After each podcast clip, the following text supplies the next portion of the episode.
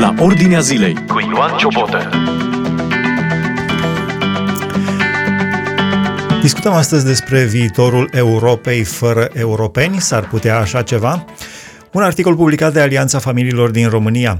În ultimele luni se discută mult în Europa și mai ales în Parlamentul European despre uh, conferința privind viitorul Europei. Această conferință s-a ținut deja pe 9 mai la Strasburg. Vreme de un an se vor ține conferințe cu diverse grupuri privind viitorul Europei. Se sugerează ca la conferințe să participe și organizații neguvernamentale, ONG-uri. Experiența din trecut este un indiciu că organizațiile civice pro-familie și pro-viață nu vor fi invitate. Adică exact acele organizații care promovează instituțiile sociale și aspectele de viață, fără de care nu există viitor. Familia, căsătoria, copiii născuți și copiii nenăscuți. Ce se urmărește de fapt? Conferințele vor încerca să contureze un viitor european, dar din care foarte probabil că est-europenii vor fi excluși.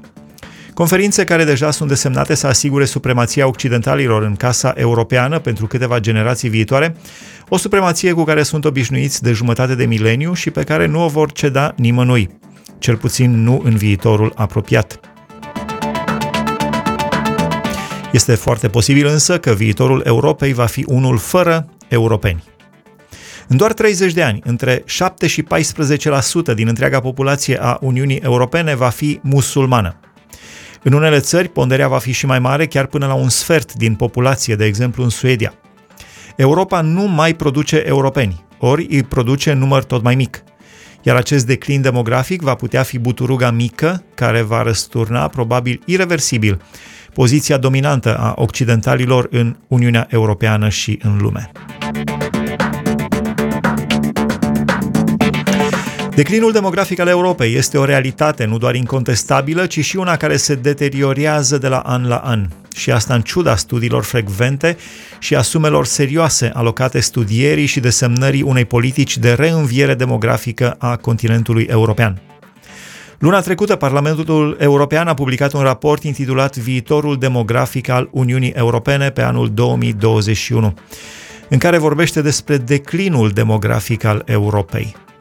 Datele statistice vorbesc de la sine. Problema majoră a Uniunii Europene este definită în raport ca fiind o populație care îmbătrânește rapid datorită unei rate de fertilitate scăzute și extinderea longevității în paralel cu reducerea segmentului populației lucrătoare, active. Nota autorului Asta este povara grea pe care hedonismul, imoralitatea sexuală și avortul au pus-o pe copiii și nepoții noștri. Uh, vă reamintesc, lecturez un articol publicat de Alianța Familiilor din România, Viitorul Europei fără europeni. Dacă ni se pare că situația demografică a României este precară și este, situația demografică a Uniunii Europene este și mai precară. Veți fi surprinși să aflați că România nu este codaș în domeniul fertilității în Uniunea Europeană și că, din potrivă, suntem una dintre țările cele mai fecunde ale Europei. Pe primul loc, în 2018, era Franța, cu un index de fertilitate de 1,88, urmată de Suedia și România, ambele cu un index de fertilitate de 1,76.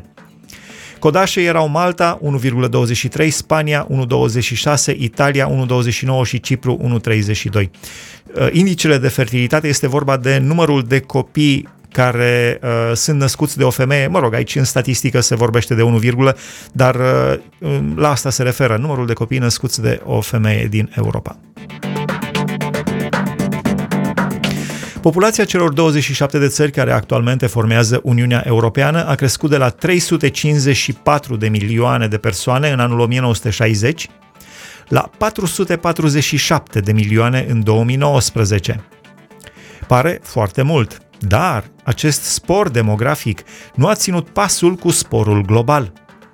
Populația planetei în aceeași perioadă, respectiv din 1960 până în 2019, a crescut de la 3 miliarde la 7,7 miliarde de ființe umane.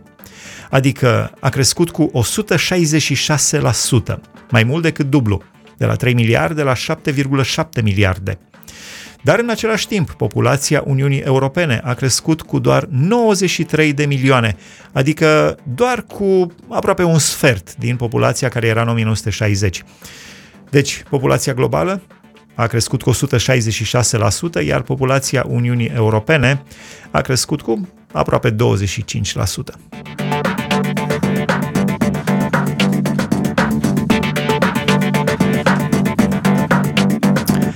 Tragic este faptul că în 2019 447 de milioane de europeni au adus pe lume 4,1 milioane de noi ființe umane, în comparație cu cei 6,7 milioane de ființe umane aduse pe lume în anul 1960 de 354 de milioane de europeni. Așadar, 447 de milioane de europeni au adus pe lume 4,1 milioane de copii comparativ cu 1960, când erau 354 de milioane de europeni și care au adus pe lume în uh, acea perioadă 6,7 milioane de copii.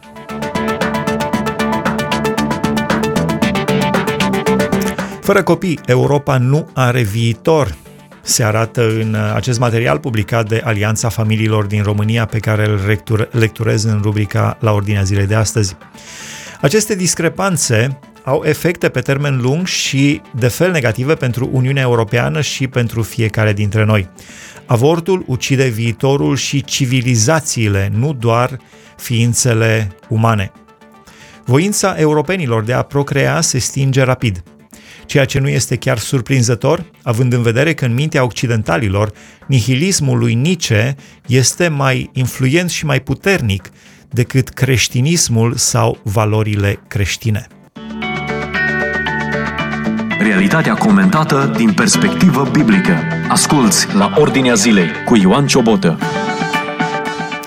Autorii raportului demografic atribuie declinul demografic al Uniunii Europene sărăciei, nivelului de educație în creșterea cetățenilor, în creștere a cetățenilor, dar și, în general, analiza și explicația autorilor uh, este una marxistă. Nici o vorbă nu se suflă în raport privind cauzele imediate și grave ale dispariției europenilor, și anume hedonismul, avortul, războiul intenționat împotriva familiei și a căsătoriei nat- naturale, războiul total împotriva gândirii sănătoase. Consecințele vor fi grave. Vârsta medie în Uniunea Europeană este de 43,7 ani în momentul acesta, în comparație cu vârsta de 38,4 ani în anul 2001.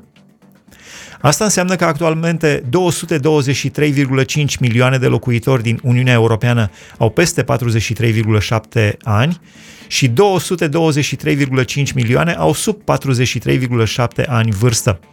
În termeni practici, asta înseamnă că doar două persoane muncesc pentru a plăti pensia unui european pensionat.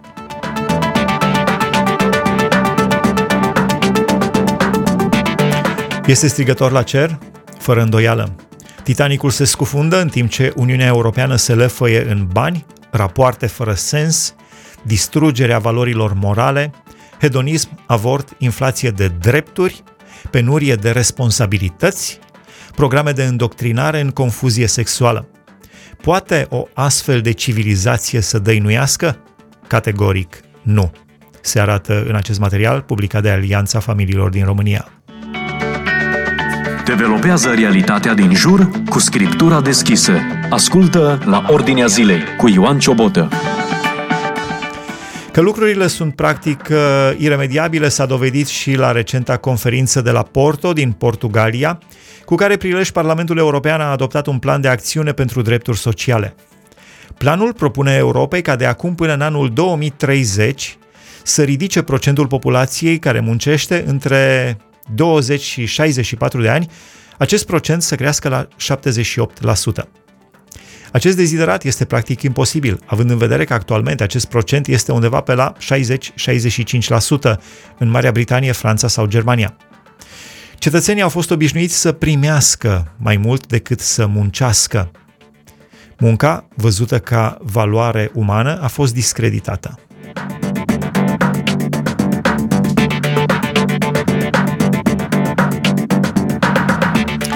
Există ușă de scăpare pentru Europa? Există, dar asta va implica, este posibil, dispariția civilizației europene și a europenilor.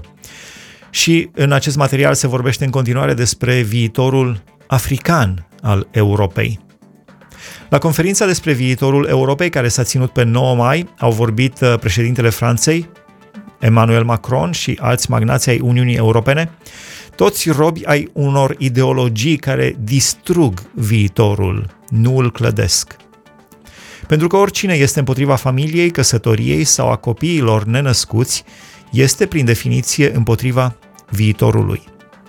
Politicienii care nu au copii nu pot spune prea multe despre viitor, se arată în acest material. Afli ce se întâmplă în jurul tău, la ordinea zilei. Există posibilitatea unui viitor african al Europei?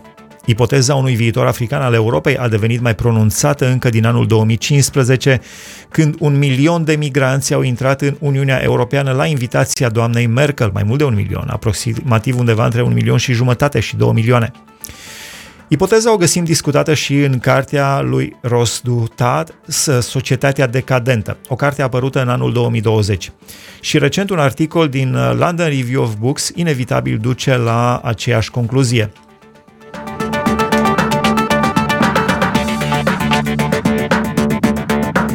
În timp ce comentatorii care discută posibilitatea islamizării Europei și deci a unei Eurabia islamică, autorul amintit vorbește despre o Eurafrică predominant creștină.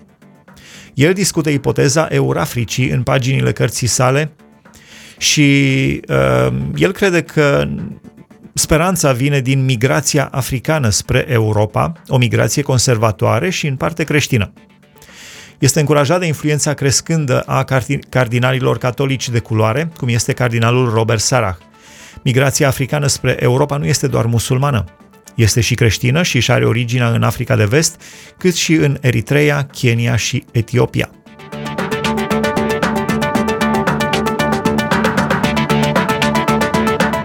Migrația africană va proveni și din țările musulmane din Sahel. Fenomenul este discutat de Stephen Smith în Imperialismul filantropic, un articol publicat luna trecută de London Review of Books. Articolul ilustrează o realitate pe care toți o știm deja. Occidentul a generat migrația din ultimii 15 ani spre Europa, iar gafele occidentalilor vor continua să forțeze milioane de africani și musulmani să migreze spre Europa. Războaiele lui George Bush Jr. au destabilizat Orientul Mijlociu, cauzând războaiele civile din Irak, Siria, Tunisia, Egipt și Libia. Rezultatul a fost o migrație masivă fără precedent spre Europa.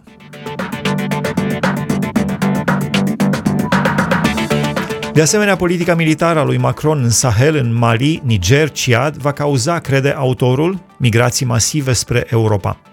Islamiștii au devenit extrem de puternici în Sahel, guvernele și armatele acestor țări fiind incapabile de a stopa progresul islamiștilor.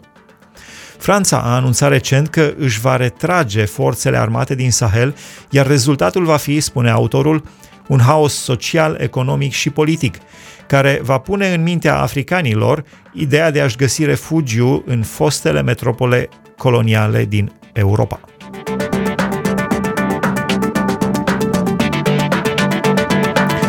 Așadar, Eurabia sau Eurafrica? Se întreabă Alianța Familiilor, autorul uh, acestui articol publicat de Alianța Familiilor din România. Viitorul Europei va confirma modelul pe care istoria îl va alege și pe care Dumnezeu îl va îngădui. Încă în anul 2021 putem spune cu certitudine că Europa anului 2050 va fi radical diferită de ceea ce este astăzi, în primul rând din punct de vedere demografic. Va fi acest viitor o pedeapsă îngăduită de Dumnezeu pentru înstrăinarea europenilor de valorile care puteau să-i dea viața Europei?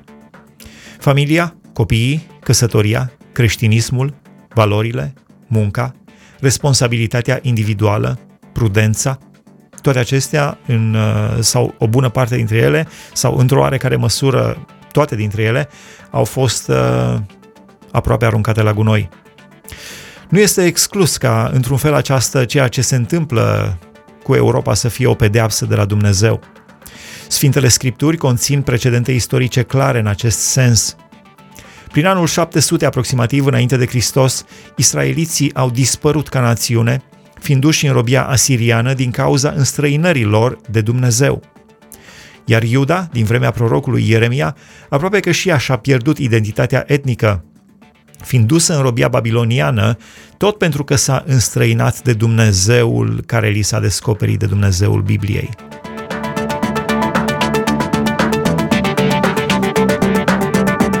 La finalul articolului, autorul spune Ne-am dorit ca Europa să evite această pedeapsă a istoriei, pe care am putea o numi pedeapsa ultimă și capitală a istoriei. Din nefericire, acest scenariu al viitorului Europei devine tot mai pronunțat și realist. Practic, nu cred că există niciun intelectual european care să poată descrie un portret optimism, optimist al viitorului Europei. Iar declarațiile micuților Mesia, între ghilimele, ai Uniunii Europene privind viitorul Europei sunt clar nesigure.